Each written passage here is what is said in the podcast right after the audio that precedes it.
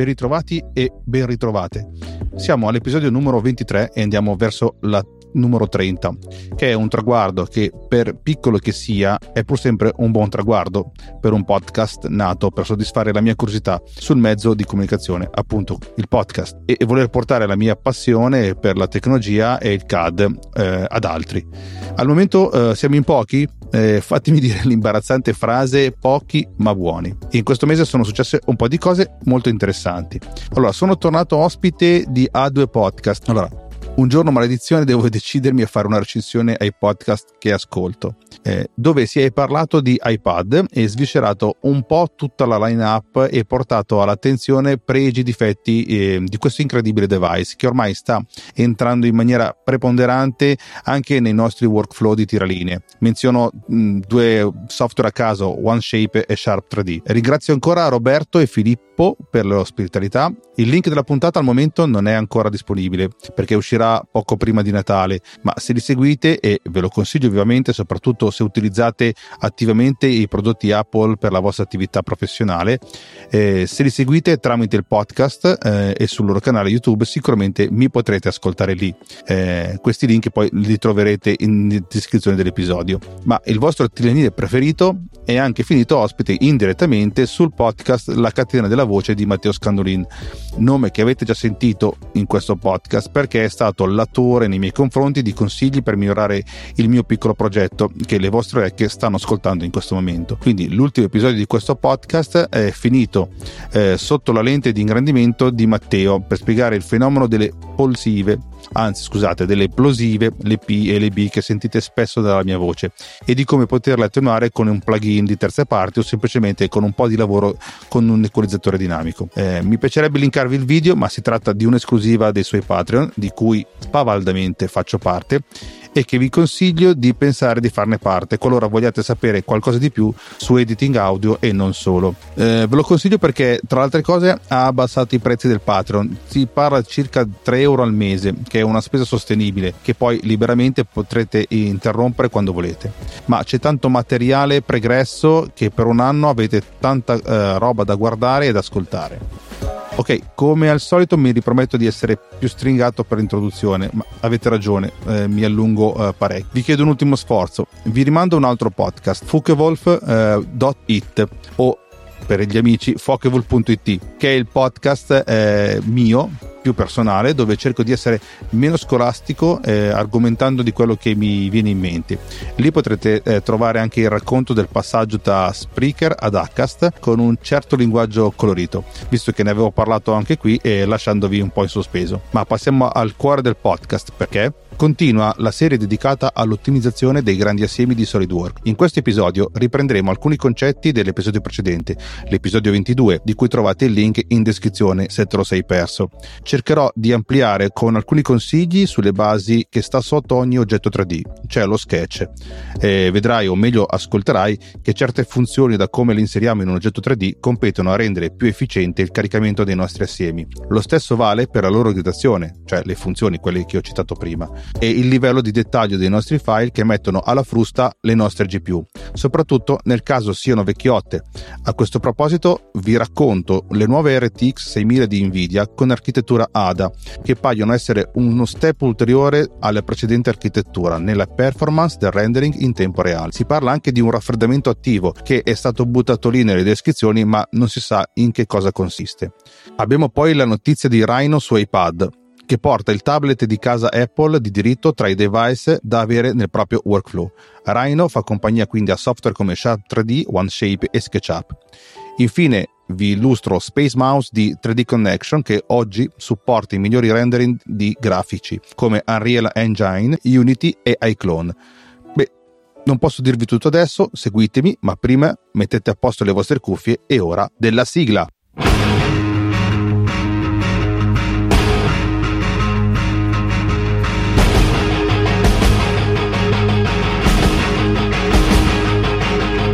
Benvenuti amici e amiche tiraline, benvenuti a voi depositari della proiezione ortogonale e del gioco delle tolleranze. Questo è il mio podcast, io sono Daniele Borghi, direttore tecnico CAD 3D e aspirante podcaster. Benvenuti a bordo, questo è il Tiraline,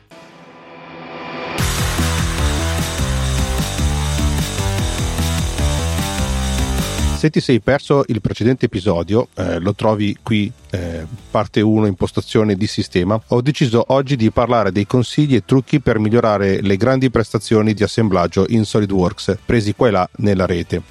Come detto nel precedente episodio ci siamo concentrati sulle impostazioni di sistema e come ottimizzare il caricamento di articoli commerciali o di acquisto, mentre in questo episodio eh, mi piacerebbe suggerire una serie di best practices eh, nella modellazione delle parti, perché il modo in cui modelliamo le nostre parti influisce sicuramente sulle prestazioni, così da ottimizzare il flusso di lavoro con grandi assiemi. Questo perché alla base di un assieme efficiente ci sono parti efficienti, un mantra che ragazzi dovete tenere a mente. Di seguito eh, è riportato eh, un elenco di alcuni fattori che possono influenzare eh, notevolmente il tempo necessario di, per ricostruire i vostri assiemi. Virgolette. Tutto l'articolo lo trovate poi nelle descrizioni dell'episodio in modo che si possa consultare anche in modo visivo. Vabbè, iniziamo. Capita abbastanza spesso di importare file in formato neutro tipo IGES, STEP o Parasolid, ottenuti da fornitori o prelevati da librerie online, su cui andiamo ad effettuare delle operazioni per correggere eventuali problemi di importazioni o modifiche delle geometrie per ottenere un custom per il nostro progetto. Un errore tipico di questo tipo di operazione sta nel modificare il file importato per poi salvarlo come parte SolidWorks. In questo caso SolidWorks deve immagazzinare nei file sia i dati della geometria importata che il set di operazioni eseguite successivamente, aumentando notevolmente le dimensioni. Quindi molt- avere molte parti importate e modificate nell'assieme non agevola affatto il flusso di lavoro. Il primo consiglio è che una volta terminato le modifiche è quella di, eh, di esportare eh, nuovamente il file in formato neutro Parasolid che sarebbe quello con estensione X underscore T e eh, reimportarlo salvandolo come parte SolidWorks. In questo modo nell'albero risulterà una sola funzione di corpo importato. Ad esempio, un, faccio un caso generale, eh, abbiamo un file eh, da importare in formato step eh, che si aggira circa sui 2 megabyte, cioè 2, eh, 2000 kilobyte. Eh, naturalmente se convertito in SolidWorks eh, peserà circa un, un, megabyte e mezzo, mentre convertito con, in SolidWorks più le modifiche si, verremo a, mh, mm, a, salvarlo con un peso di circa 3 megabyte se lo eh, importiamo in step, facciamo le modifiche e lo esportiamo in Parasolid, come ho detto prima, il, il, file peserà circa un, un mega e 6 se lo riconverto nuovamente in formato SolidWorks vedrete che il, il peso di questo file generale che vi sto facendo ad esempio eh, peserà circa un mega e 3 uno schizzo completamente definito è uno schizzo che ha abbastanza dimensioni e relazioni in modo che non manchi nulla nell'intento di progettazione di quello schizzo. Uno schizzo completamente definito è quello che diventa completamente nero quando sono state aggiunte tutte le dimensioni e relazioni. La linea di fondo è che uno schizzo completamente definito si risolve più velocemente. Ecco un paio di strumenti che possono aiutarvi, eh, aiutarti eh, con i, i tuoi schizzi completamente definiti. Allora, c'è la voce definisci completamente sketch, è un comando che applica automaticamente dimensioni e relazioni calcolate dall'applicazione SolidWorks per definire completamente schizzi o entità di schizzo selezionate. Si trova sotto strumenti, dimensioni, definisci completamente schizzo. L'altro strumento è Sketch Expert, è uno strumento che risolve schizzi sovradefiniti e propone possibili set di soluzioni. Questo strumento si presenta una volta che c'è uno schizzo sovradefinito Basta fare un clic nella parte inferiore dello schermo e, av- e verrà avviato lo strumento Sketch Expert. Altra best practice da utilizzare sono le origini e i piani. La posizione dell'origine e dei piani di default nella parte possono fare la differenza se posizionati correttamente, velocizzando e facilitando la fase di orientamento e accoppiamento in un assieme. Nella maggior parte dei casi è ovvio e conveniente posizionare l'origine al centro della parte, così da avere a disposizione anche i tre principali piani che definiscono la simmetria del componente. Nel caso di grandi assiemi però torna utile definire uno schizzo di layout come origine comune, approccio da estendere anche ai sottoassiemi rispetto al quale modellare la parte e quindi non necessariamente l'origine passerà per il centro del componente. In questo modo si possono inserire le parti nell'assieme rispetto all'origine eh, del, dell'assieme principale, facendo ok e non selezionando alcun punto nell'area grafica e fissarle, riducendo di molto la velocità degli accoppiamenti di primo livello. Il successivo tips è mh, riguarda le, le specchiature e le ripetizioni. Ogni volta che si inizia una modellazione di una parte, prima ancora di mettere le mani su SolidWorks bisogna avere chiaro in mente se la geometria presenta simmetrie assiali o, eh, o, o entità geometriche che si ripetono. Eh, se vi sono, bisogna sfruttarle al massimo utilizz- eh, attivando la funzione specifica in SolidWorks, quindi specchia, ripetizione e rivoluzione. Si può fare ancora di meglio utilizzando le funzioni specchia e ripetizione selezionando un corpo anziché una funzione. In questo modo si ottimizzano i tempi di ricostruzione della geometria, in quanto non deve elaborare l'entità delle geometrie, ma tratta il corpo come un blocco di superfici quando si ha la necessità di ripetere delle funzioni e quello che si deve ripetere non dovrà adattarsi alla geometria in cui ricade, ad esempio un taglio eh, fino alla superficie o un offset dalla superficie, conviene selezionare la voce ripetizione geometrica dalla funzione di ripetizione. Crea la ripetizione usando solo la geometria, facce e bordi delle funzioni, piuttosto che ripetere e risolvere ogni istanza della funzione, accelerando così la generazione e ricostruzione della funzione. Questa pratica è da tenere sempre uh, a mente quando si fanno uh, grandi assiemi o, o grandi eh, particolari, quindi con molte, con molte funzioni, perché la regola generale è riduci quanto più possibile il numero di funzioni, garantendo una certa flessibilità nella modifica.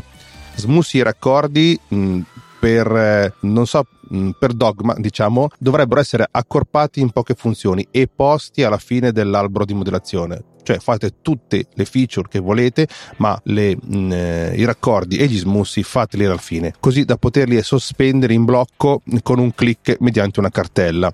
E oltre a velocizzare la ricostruzione delle funzioni che sono sopra e che più di frequente vengono editate. Eh, allora, le, funz- eh, le, funzioni vanno raggruppate, in, però in un modo sensato. Mm, decidi quale funzionalità dovrebbe ottenere le proprie funzionalità nell'albero di Feature Manager. Uh, assicurati solo di stare attento ai tuoi tavoli di design e alle quali caratteristiche potresti volere il controllo individuale. Ma, per esempio, di, eh, se il vantaggio di, di eh, combinare una funzionalità è invece di avere diverse funzionalità che rappresentano la stessa parte raggruppando con senso le funzioni eh, vi assicuro che a volte ridurrete il tempo di ricostruzione del pezzo anche del 50%. Devo dire la verità che questa, mh, questo nuovo tips eh, a volte l'ho, l'ho snobbato per parecchio tempo eh, questa è la barra di congelamento. La barra di congelamento è uno strumento eccezionale in quanto consente anche di bloccare e congelare la ricostruzione di tutte le funzioni che si trovano sopra di esse, azzerando di fatto i tempi di ricostruzione. Le funzioni al di sopra della barra di congelamento vengono congelate, queste funzioni non possono essere modificate e vengono escluse dalla ricostruzione del modello. Congelare una porzione eh, di un modello può essere utile quando si lavora con modelli complessi che contengono un numero elevato di funzioni, si ha anche l'esigenza di cambiare di frequente eh, la, la, configurazione. Congelare le funzioni aiuta a ridurre fortemente il tempo di ricostruzione e impedisce modifiche accidentali al modello. Questa barra di, co- di congelamento la trovate nel Feature Manager e pertanto inserire parti con funzioni congelate eh, in un assieme alleggerisce il modello e velocizza naturalmente la fase di apertura e ricostruzione ancora di più se vi eh, è la necessità di attivare varie configurazioni della stessa parte e passiamo invece a questo che riguarda più la, mm, la visualizzazione, cioè il livello di dettaglio. Eh, non aggiungere più dettagli alle tue parti più di quanto sia assolutamente necessario. Eh, non solo influisce sulle dimensioni del file, ma influisce anche notevolmente sulle prestazioni. Ad esempio, non modellare i, i filetti eh, so che è una figata, ma eh, modellare in modo reale i filetti è una, una, cosa che appesantisce e poi mette sotto torchio le schede, le schede video usate una, una, loro versione semplificata. Il tempo di ricostruzione è direttamente proporzionale alla quantità di dettagli presenti nella parte, quindi se non strettamente necessario, quindi tipo per la stampa 3D o dei file di produzione, è bene gestire alcuni dettagli eh, in questo modo. Allora, evitiamo la, la rappresentazione fisica delle filettature a favore delle filettature cosmetiche e con l'aggiunta, e l'aggiunta di texture Evitiamo poi la creazione di un testo estruso mh, mm, con, un'aggiunta eh, con un'aggiunta o sottrazione di materiale a favore di texture. Eh, I tempi di, di ricostruzione sono eh, eh veramente eccezionali. Si parte ad esempio con un testo da 0,1 secondi a 0,01 secondo di, di guadagno, insomma, è tutto veramente velocissimi. Non modellare una vera molla invece modella un cilindro con uno schizzo ad elica che rappresenti la molla, come vi ho detto precedentemente. La molla effettiva è piccola, anche che sia, di solito è sui 3 mega e mezzo ed è composta da circa 77.000 triangoli, e mentre la molla di imitazione eh, è solo circa 20 kB ed è composta da circa 400 triangoli di modellazione. Se si tratta di un articolo di acquisto con il proprio numero di parte, mm, eh, perché eh, naturalmente dobbiamo aggiungere per forza un, un, tutto questo dettaglio? Allora, riferendoci naturalmente alla, alla molla, eh, quindi eh, mi rendo conto che potrebbe essere necessario avere entrambe le varianti, quindi la variante eh, complessa, quindi la molla completamente sviluppata con le proprie spire, e la variante semplificata, proprio perché potresti utilizzare il modello dettagliato per la stampa 3D o il CAM e quello semplificato per la creazione dell'assieme di rappresentazione. Quindi è bene affiancare alla configurazione di dettaglio una nuova configurazione semplificata che mantenga in buona sostanza le superfici di accoppiamento e ingombro ed elimini i dettagli geometrici. In SolidWorks è possibile servirci dell'utility semplifica, la trovate sotto strumenti, trova barra modifica, semplifica, per velocizzare la selezione delle funzioni di dettaglio da sospendere e creare contemporaneamente in una nuova configurazione. L'utility semplifica sulla base delle impostazioni determina il volume non significativo basato sulla dimensione della parte o assieme.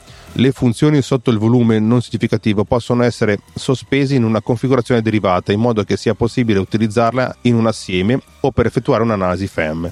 Quindi, se avete grossi problemi di prestazioni di assemblaggio, provate questi suggerimenti per la modellazione delle parti. La linea di fondo è meno dettagli, migliori sono le prestazioni. E restate sintonizzati perché il prossimo episodio, la parte 3, in cui vi presenterò un paio di strumenti di livello parziale che possono essere utilizzati per aiutare ad accelerare ancora di più le prestazioni dei grandi assiemi.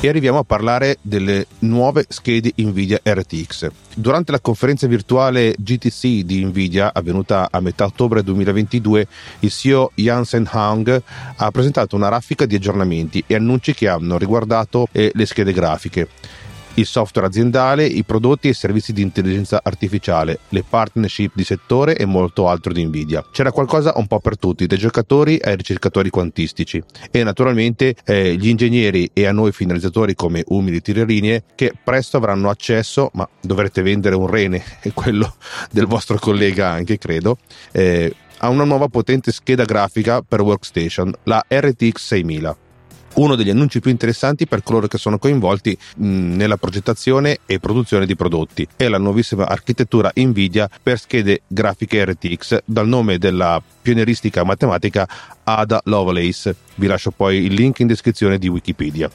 L'architettura Ada Lovelace è il successore della precedente architettura GPU di Nvidia, Ampere, e secondo Pitt eh, è completamente diversa dall'architettura GPU Hopper che Nvidia ha annunciato all'inizio eh, di quest'anno per le applicazioni di data center. È insolito, eh, per chi conosce Nvidia, avere due architetture GPU distinte contemporaneamente, ma con così tanti casi d'uso diversi per la tecnologia, forse è stata una divergenza inevitabile. Eh, l'architettura Ada Lovelace farà il suo debutto nelle schede grafiche per workstation Nvidia RTX 6000 Ada Generation eh, che secondo Nvidia fornisce fino a 4 volte le prestazioni della RTX A6000 basata su Ampere dell'ultima generazione. Eh, la scheda grafica Nvidia RTX 6000 Ad Generation basata sulla GPU AD102 sarà dotata di ben 48 GB di memoria GDDR6.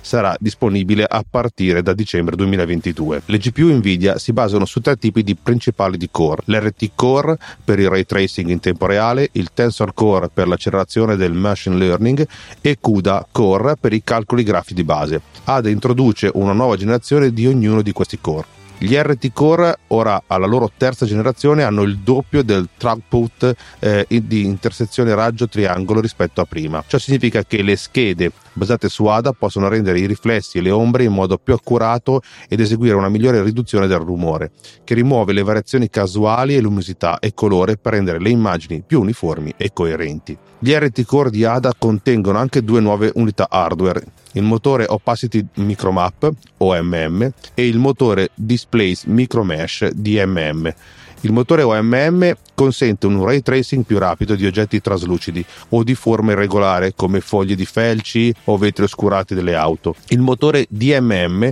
genera microtriangoli da un nuovo tipo di primitiva grafica chiamata micromesh che consente il ray tracing di geometrie sempre più complesse senza un necessario aumento dei tempi di archiviazione ed elaborazione.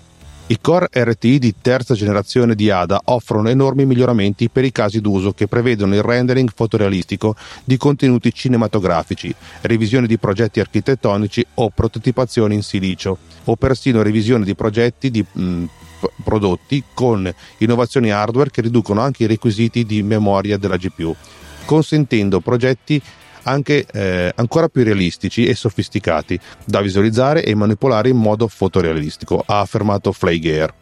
Quindi garantire frame rate elevati di ray tracing è un problema che secondo Nvidia non può essere risolto con la sola potenza di RT Core. Ecco perché ADA include un nuovo sistema di pianificazione chiamato Shader Execution Re- Reordering, SER abbreviato, progettato per ridurre i colli di bottiglia. Nvidia afferma di aver speso anni di ricerca e sviluppo su SER, il cui scopo principale è aumentare l'efficienza dello shader al volo. Shader Execution Reordering è un'innovazione per le GPU tanto grande quanto l'esecuzione fuori ordine lo era per le CPU degli anni 90, offrendo velocità due o tre volte superiori ad alcuni carichi di lavoro RT, afferma il white paper di ADA. I tensor core di quarta generazione di ADA aumentano l'accelerazione del machine learning, offrendo più del doppio delle prestazioni F16, BF16, TF32, int 8 e int 4 di Ampere, secondo Nvidia. I nuovi tensor core includono anche il Transformer Engine che Nvidia ha introdotto con la sua ultima GPU per data center, Grace Hopper. Inoltre, Flygare uh, afferma: I nuovi tensor core di ADA supportano l'accelerazione di un nuovo tipo di dati di precisione, FP8 eh, che forniscono percorsi di dati in virgola mobili e interi indipendenti per accelerare ulteriormente l'uso di calcoli misti in virgola mobili e interi. Un'altra delle innovazioni di ADA è l'aumento della memoria cache. La GPU AD102 include ben 18 MB di cache L1, praticamente 1,7 volte eh, quella di Ampere poi ha 96 MB di cache L2, 16 volte in più di Ampere e un file di registro da 36 MB. Nvidia afferma che questo aumento andrà a vantaggio di tutte le applicazioni, anche se le operazioni complesse come ray tracing vedranno il massimo del miglioramento. Infine, ADA include la nuova generazione di CUDA Core, eh, responsabile dell'illuminazione, dell'ombreggiatura, della fisica e di altri calcoli grafici. La più grande modifica ai CUDA Core è il loro numero la GPU AD102 che contiene il 70% in più di CUDA Core rispetto al chip equivalente dell'ultima generazione per un totale di 18.432. Con l'introduzione della GPU desktop Nvidia RTX 6000 Add Generation, Nvidia offre nuovi incredibili livelli di prestazioni per i professionisti eh, per affrontare le sfide di oggi ed essere pronti per le esigenze in evoluzione e intesi domani, afferma Carl Flygare, Professional Graphics e Data Center Product Marketing Manager presso PNI. La nuova RTX 6000 ha una scheda grafica sorella che è la Nvidia L40, anch'essa costruita sull'architettura Ada Lovelace. Eh, la Nvidia L40 utilizza esattamente lo stesso mm, die GPU della RTX, ma la scheda stessa è progettata per carichi di lavoro per data center, ad esempio raffreddata passivamente mentre l'RTX 6000 ha un raffreddamento attivo. Mi fermo un attimo perché questa notizia è stata messa così in tanti siti, questo raffreddamento attivo però non è stato spiegato da nessuna parte. Vedremo cosa, in cosa consiste, se consiste ancora in qualche ventola parecchio rumorosa oppure in qualche tipo nuovo di eh, raffreddamento attivo silenzioso. Nvidia L40 alimenta la seconda generazione dell'hardware del server OVX di Nvidia per l'esecuzione di, di grafica e simulazioni in tempo reale sulla piattaforma Omniverse un singolo server Nvidia OVX e include 8 GPU L40 collegate a tre schede di rete Nvidia ConnectX 7 e più server possono essere combinati per formare ciò che Nvidia chiama OVX Pod, da 4 a 16 server OVX o OVX SuperPod fino a 32 server. Nel, nello stesso keynote Hong ha anche presentato le prossime schede grafiche consumer dell'azienda, le GeForce RTX 4090 e 4080, anch'esse basate sull'architettura Ada Lovelace.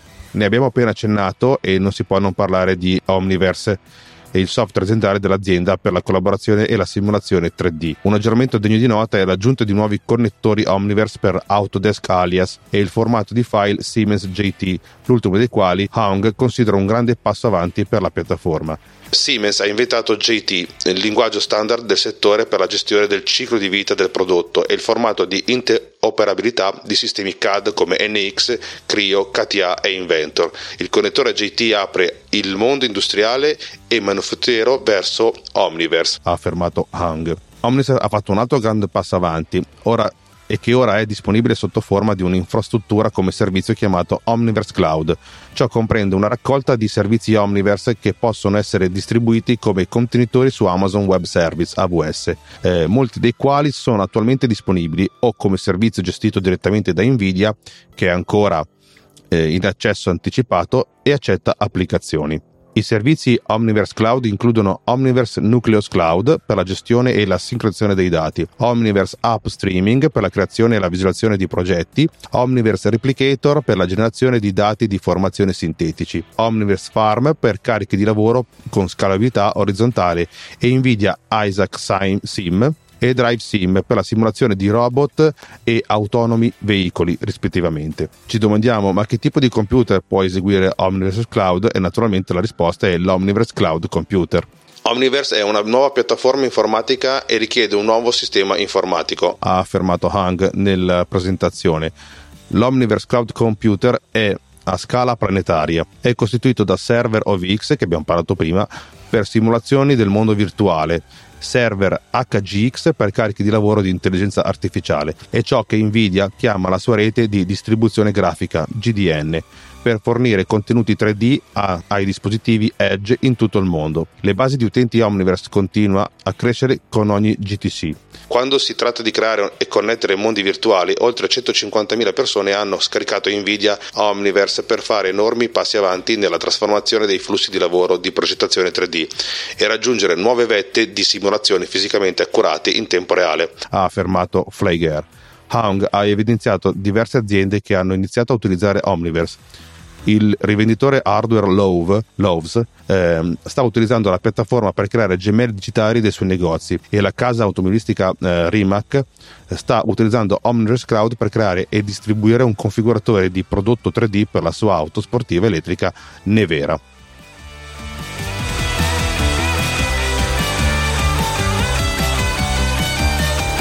L'iPad di Apple è, anzi, fa parte della storia dell'informatica, piaccia oppure no tutto è iniziato nel 2010, eh, che tra l'altro è stato preso in giro come un iPhone gigante che non effettuava chiamate, a meno che non fossero tramite VoIP. Nonostante tutto, ha continuato a cimentare un mercato dei tablet che in precedenza non era riuscito ad attirare molti clienti, divenendone il leader incontrastato. Oggi con eh, l'Apple Silicon M1 l'iPad continua a fornire portabilità insieme a una lunga durata della batteria e un input eh, di penna abbastanza decente.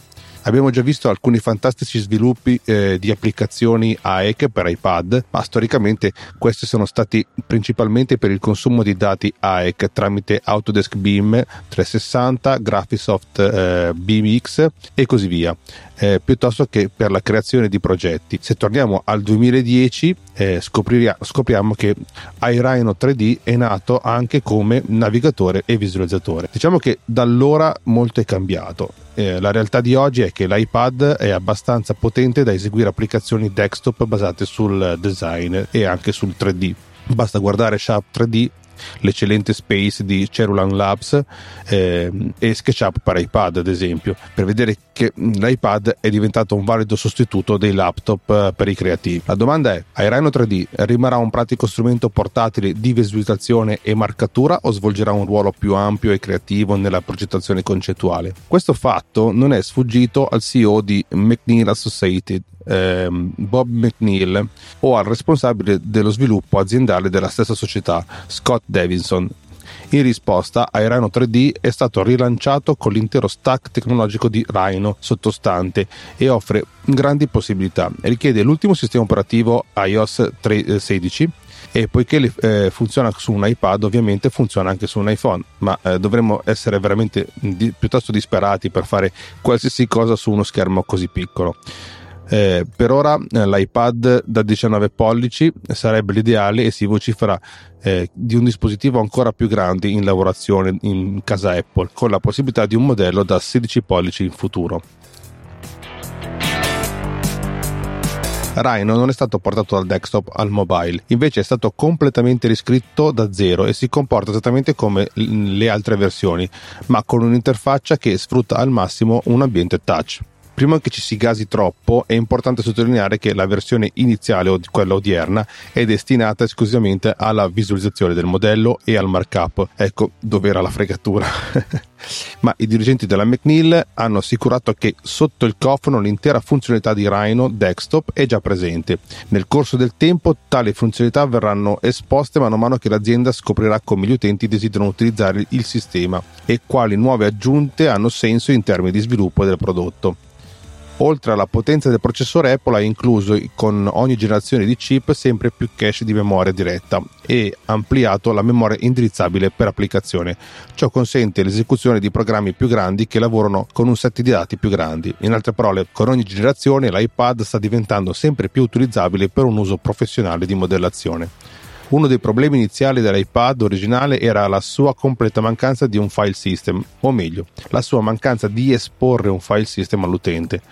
Questo è stato risolto nel tempo, ma anche per gli utenti di lunga data trovare dove un dispositivo memorizza i file a volte può essere un mistero assoluto e frustrante.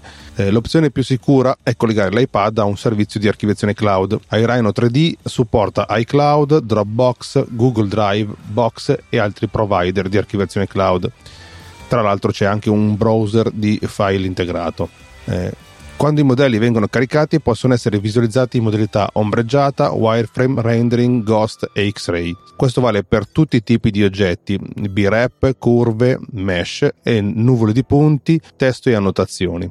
È possibile eseguire panoramiche, zoom, orbite trascinando le dita sullo schermo, fornendo così un controllo istantaneo e accurato della posizione di visualizzazione.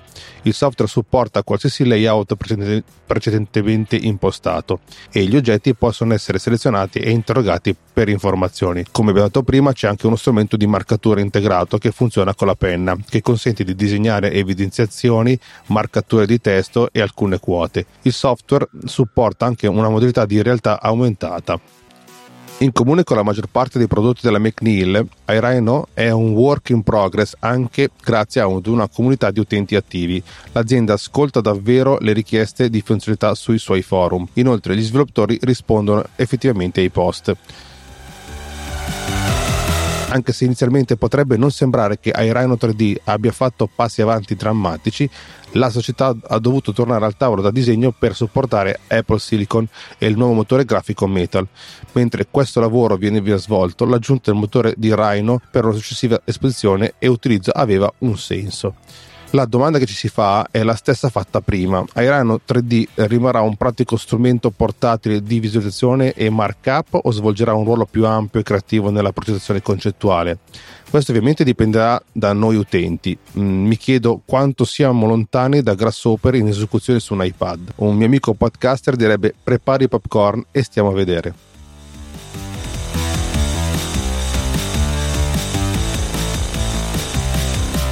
Alla conferenza di computer grafica SIGGRAPH del settembre 2022, il fornitore di hardware 3D Connection ha annunciato che aggiungerà un nuovo supporto software per la sua gamma di periferiche per la visualizzazione e la progettazione 3D.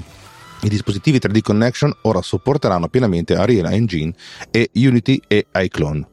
Se non conoscete i prodotti 3D Connection, vi prego seguite il link in descrizione o googleggiate perché è sicuramente un'azienda i cui prodotti ogni tiralinea deve aspirare ad avere sulla propria scrivania. Io devo dire che ho fatto una spesuccia con lo Space Mouse ed è per me ormai insostituibile nell'uso su qualsiasi software 3D. Il mio modello è lo Space Mouse Wireless, dato che prima lo portavo con me nei vari posti di lavoro Inoltre occupa poco spazio sulla scrivania, anche quella di casa che è veramente piccolina. Sebbene 3D Connection eh, stia lanciando l'aggiornamento principalmente per gli artisti digitali, anche gli ingegneri o i tiralinee come noi stanno utilizzando sempre più piattaforme 3D per in tempo reale, come Ariel Engine, eh, come detto prima, Unity per il rendering, la simulazione, la formazione sull'apprendimento automatico, creazione di gemelli digitali e altro ancora.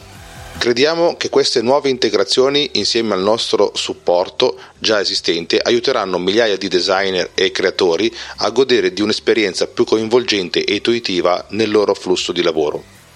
Ha dichiarato Antonio Pascucci, CEO di 3D Connection, in un comunicato stampa aziendale. L'uso simultaneo di entrambe le mani quando si manipola e si interagisce con l'arte digitale offre un modo naturale di lavorare che migliorerà la creatività.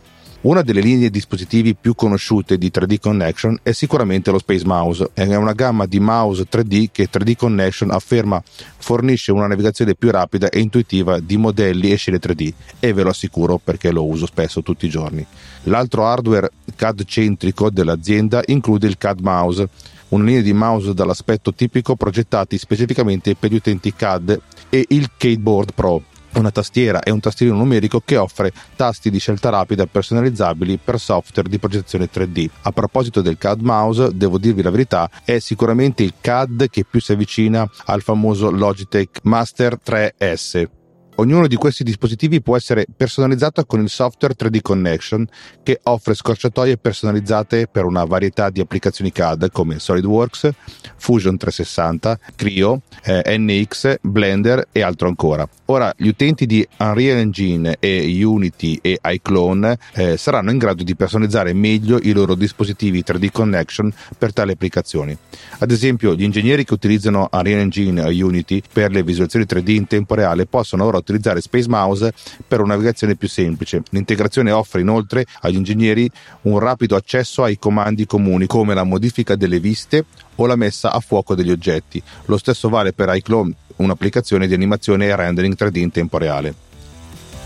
Crediamo fermamente che le nostre soluzioni offrono agli utenti un'esperienza superiore unificando la navigazione e il comportamento tra diverse app. I profili preimpostati con i comandi più popolari per ogni app che si adattano automaticamente quando si passa da un'applicazione all'altra, così come infinite opzioni di personalizzazione dei comandi, rendono questa la soluzione definitiva per gli artisti digitali. Ha dichiarato Robert Steedy, product manager di 3D Connection, nel suo comunicato stampa.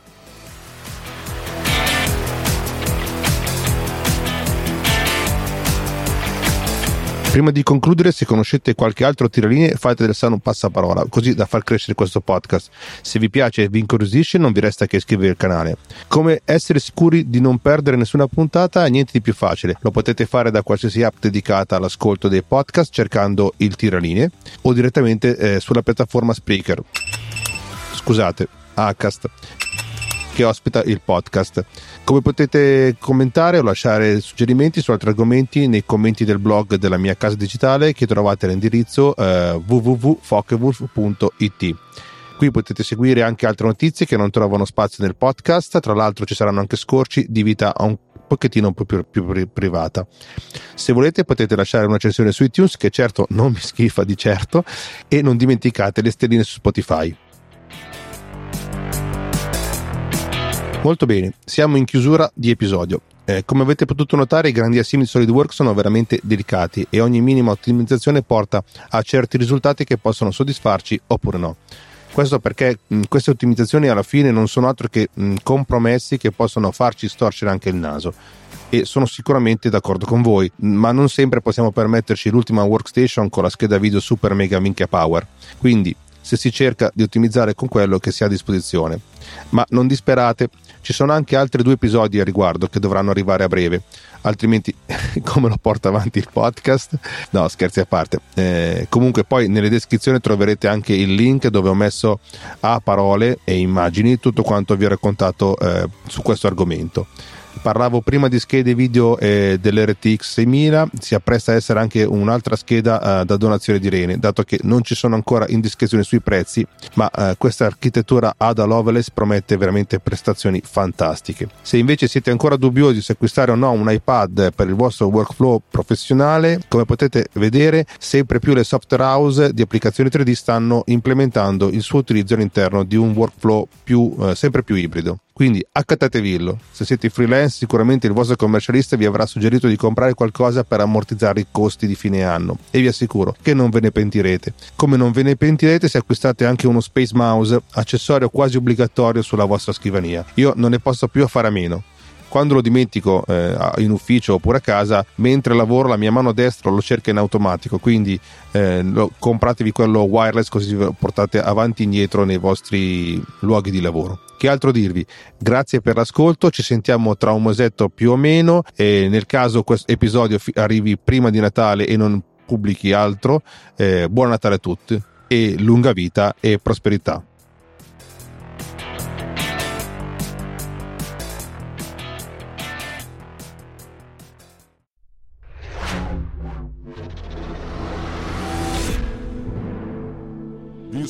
Podcast is edited with producer.